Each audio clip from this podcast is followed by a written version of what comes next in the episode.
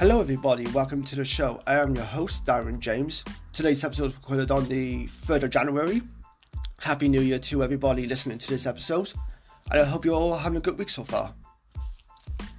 So, today's episode, I'm going to talk about a study from the Journal of Sexual Medicine, which has found that short men are apparently more sexually active than other men.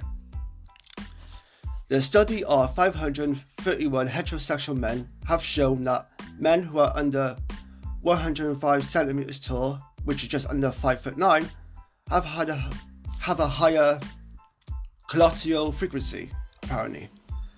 Um, while it's known that tall, dark, and handsome men are usually the ones to get swipes on Tinder, Badoo, and other dating apps out there in the world, it turns out there's more to meet. Uh, there's more to these pin-sized guys the eye.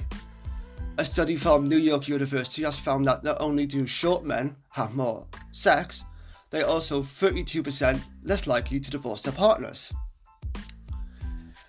Uh, the, this research has discovered that they do a lot of the housework than taller men do by over an hour a week and are more likely to earn more money than taller men who work more hours, I guess, I don't know. All in, the study concluded that the shorter men are the better partners. Um, researchers aren't really sure why this is, but they think taller men may be more confident, which makes sense, in their appearance, and therefore they think they are above doing housework and other tasks around the house. So basically, this is saying that short men feel like they have more, they have more something to prove, which means they are both willing to work harder at both the office and at home to please not only themselves but their partners at the same time. Which I feel like this should be a um, lesson to all men out there in the world right now. There's actually a theory behind this, which is called the Napoleon complex or short man syndrome, that suggests that men of sh- shorter stature work harder to aim their manhood through various means. Um, this could also see them lying about their earnings or abilities, it is it can also see them work harder to prove their worth. Nobody is saying short men are worth less than tall men, but there's no denying that there's a certain status quo above now, uh, before now, sorry. And funny enough, Spider-Man himself, um, actor Tom Holland, he recently saw this post, uh, this post on Instagram, and he actually shed a light to it, which I found was kind of funny. I've never met Tom Holland, obviously, but for what I've seen of him, like in pictures and whatnot, he looks like a quite a short dude. So I'm curious to see how tall he really is in real life. And of course, he's currently dating Zendaya, an actress called Zendaya, who's really beautiful. And she's also his um, co star in Spider The Spider Man films at the moment. I think what I like about this is that um, they are shooting down gender stereotypes behind behind short men and tall women, which is always great. Um, like I never understand why height difference has to be an issue or has to be a silent point in a relationship. Like if you love somebody, you love them no matter what. And if you are really in love with somebody, you accept them like no matter what. And there was this great post on Instagram, um, basically talking about like the height difference in relationships and why um, it has to be discussed and why do we have to justify it. So this is from Jamala, uh, yeah, Jameela Jamil official, saying, "Why am I seeing so many headlines when they have to discuss and justify it? This is just toxic when we don't expect thin men to date larger women.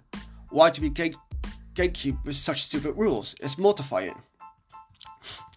When women write, don't talk to me unless you're over six feet tall, you are just as bad as the men who write slim girls only. It's reductive and stupid, and hugely short, short-sighted. What are we doing? Why do men deserve to be mocked and over? Oh, sorry. Why do men deserve to be mocked over something they can't help? that doesn't matter. You're all missing out on something that could be amazing because you've taken someone out of the running of a social standard rather than basing it off actual chemistry. Of course, to me, when it comes to relationships, chemistry is always the important part. That I think counts for anything else, for the most part anyway. If you don't have the chemistry, then chances are the relationship isn't going to work. But I could be wrong, so I'm not going to definitely say that chemistry is the make or break in a relationship as such. Um, someone's height is truly the least important or interesting thing about them. And this gender stereotype that, may, that too many women still uphold makes me feel so sad and confused. I remember boys who liked me not wanting to date me because they were afraid of being judged for being shorter than me. I didn't care because, but why were they worried that others would care? I've dated people of all different heights and it's never crossed my mind. Who cares? As long as C and T, Tom Holland and Zendaya, are both tall enough to see each other's hot as fuckness or hear each other's hot as fuck voices, they are all good. And they didn't ask our permission for it to be accepted. I blame media and society for this shit, but we have to stop uploading it, uh, upholding it, sorry. I'm so embarrassed watching grown adults bother these two young people with questions about this. There are 900 more interesting things to talk to them about. And I agree. Um, I never liked any stereotypes in relationships or with friendships, even. Like, I don't care if you're taller than me, I don't care if you got bigger muscles than me, I don't care any of that. A good person, that's what I care about.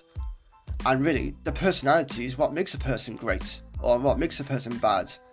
And I think somewhere along the line, maybe it's because the internet these days, um, that's that's been lost, and it's become more about how much you earn, what you look like, what kind of car you're driving. Um, so many different stereotypes out there, like what your gender is, um, what your politics beliefs are, and so many weird things such as that. Like, why does that matter? Like, if you love someone, you love them no matter what. And I think that's the important part in life. That we love each other no matter what, and we accept each other no matter what. And as long as we have each other for good and bad, and we love each other for good and bad, that's all that matters. We clearly have a long way to grow, uh, to go in the world we are still behind on the times, if you will. And I think that's a major problem here in the world that, well, maybe just the internet culture, that I think that shows we're way behind on the times and that we are um, still in need of a lot of growth, if you will. But I think, you know, maybe it's just the internet culture itself that puts this pressure on people the internet these days is much bigger than it was many years ago. And I think if you pay too much attention to certain things on the internet, it kind of makes your brain ache a little bit. And it kind of like changes the way you think about things or changes the way you think about yourself or someone else. And I think that's where we start to go wrong as people. But that's just my opinion. I could be completely wrong. So, with that being said, thank you all for listening to this episode. I'm going to wrap it up here. Hopefully, you enjoyed this episode. Um, until next time, thank you very much for listening. Take care, stay safe, and I'll see you guys next time. Bye bye.